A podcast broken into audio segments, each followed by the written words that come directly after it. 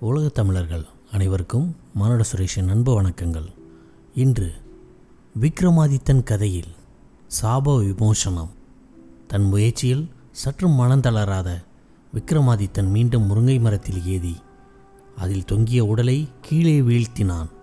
பின்னர் அவன் கீழிறங்கி அதை தூக்கிக் கொண்டு மயணத்தை நோக்கி செல்லுகையில் அதனுள் இருந்த வேதாளம் மன்னா இந்த உலகில் சில சோதிடர்கள் தங்களிடம் வரும் மக்களை பரிகாரம் என்ற பெயரில் பல இன்னல்களுக்கு ஆளாக்குகின்றனர்.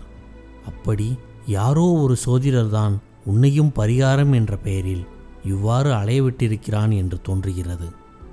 அத்தகைய கௌசிகன் என்ற சோதிடன் ஒருவனை பற்றிய கதையை உனக்கு கூறுகிறேன் கேள் என்று சொல்லிவிட்டு கதையை சொல்லத் தொடங்கியது வேதாளம்.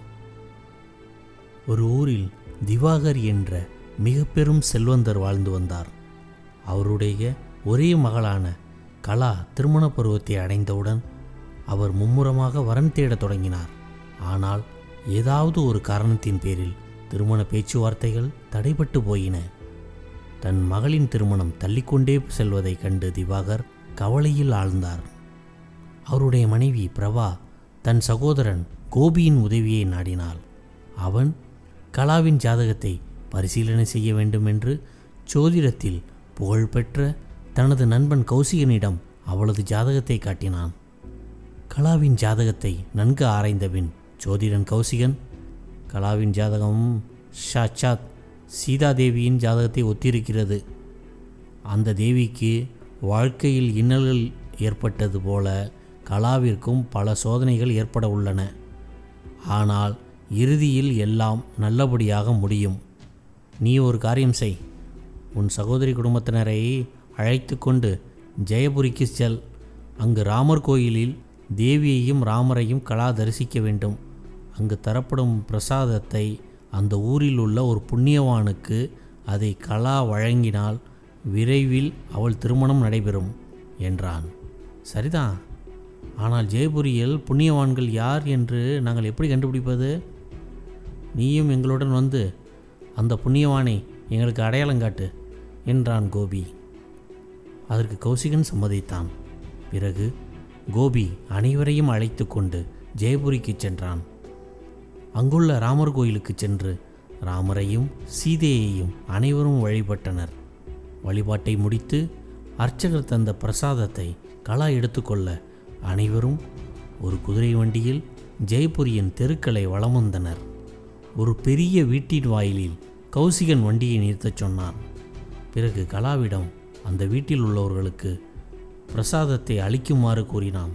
கலாவும் பிரசாதத்தை எடுத்துக்கொண்டு அந்த வீட்டினுள் நுழைந்தாள்.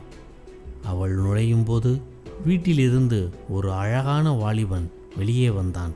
கலாவை பார்த்தவுடன் அவன் பிரமித்து போய் நின்று அவளை கண்ணிமைக்காமல் பார்த்தபடியே நின்றான். அதனால் வெட்கமடைந்த கலா தலை குனிந்து கொண்டு நாங்கள் ராமர் கோயிலில் தரிசனம் செய்ய வந்தோம். பிரசாதம் கொடுக்க வந்தேன். இதை ஏற்றுக்கொள்ளுங்கள் என்றாள். அவள் மீது செலுத்திய பார்வையை அகற்றாமல் அந்த வாலிபன் என் பெற்றோரிடம் இதை கொடு என்று கூறிவிட்டு உள்ளே சென்று தன் பெற்றோரை அழைத்தான். அவர்களும் வெளியே வந்தனர். கலாவை கண்டு ஆச்சரியமுற்ற அவர்கள் அவளை வரவேற்று உபசரித்தனர். பிறகு அவளுடைய நோக்கம் அறிந்து வண்டியில் இருந்த அனைவரையும் வீட்டிற்குள் அழைத்தனர். கலாவை மிகவும் பிடித்து விட்டதால் அவர்கள் தாங்களாகவே திருமண பேச்சை தொடங்க கௌசிகன் அந்த வாலிபனது ஜாதகத்தை எடுத்து பரிசீலனை செய்து பெண்ணின் ஜாதகம் அவனுடன் பொருந்துவதாக அறிவித்தான். அந்த வாலிபனும் சம்மதிக்க திருமணம் உடனே நிச்சயிக்கப்பட்டது. அந்த வாலிபன் பெயர் வீரபத்ரன் என்றும் தந்தை பெயர் சிவராமன் என்றும் தாயின் பெயர் காமினி என்றும் அறிந்தனர். திருமண நிச்சயதார்த்தத்திற்கு பிறகு மறுநாள் ஊர் திரும்புகையில் இரவில் ஒரு சத்திரத்தில் தங்கினர்.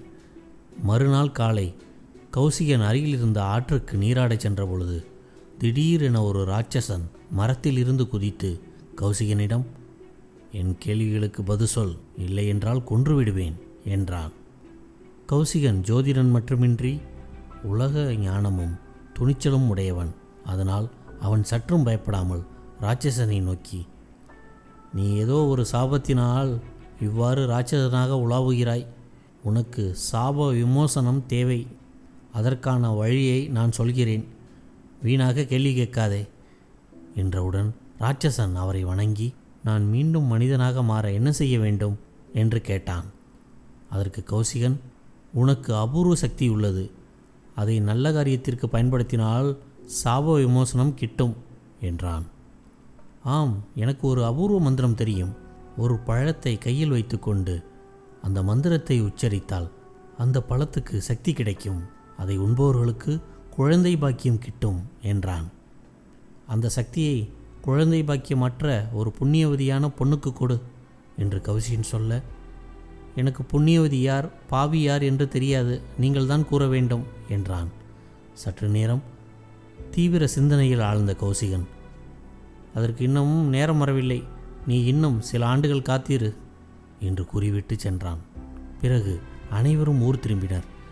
சில நாட்களுக்கு பிறகு கலா வீரபத்திரன் திருமணம் இனிதாக நடந்தது. கலா கணவன் வீட்டுக்கு சென்று தன் இல்வாழ்க்கையை மகிழ்ச்சியுடன் தொடங்கினாள். ஆனால் அவளது மகிழ்ச்சி அதிக நாள் நீடிக்கவில்லை. மணமாகி ஓராண்டு முடிந்தும் அவளுக்கு குழந்தை பேறு உண்டாகாததால் அவளுடைய மாமியார் அவளை மிகவும் கடுமையான சொற்களால் வாட்டி வதைத்தாள். மாமனாரும் அவளுடைய உதவிக்கு வரவில்லை. கணவனும் அவளை உதாசீனம் செய்தான். இவ்வாறு மூன்று ஆண்டுகள் கழிந்தன.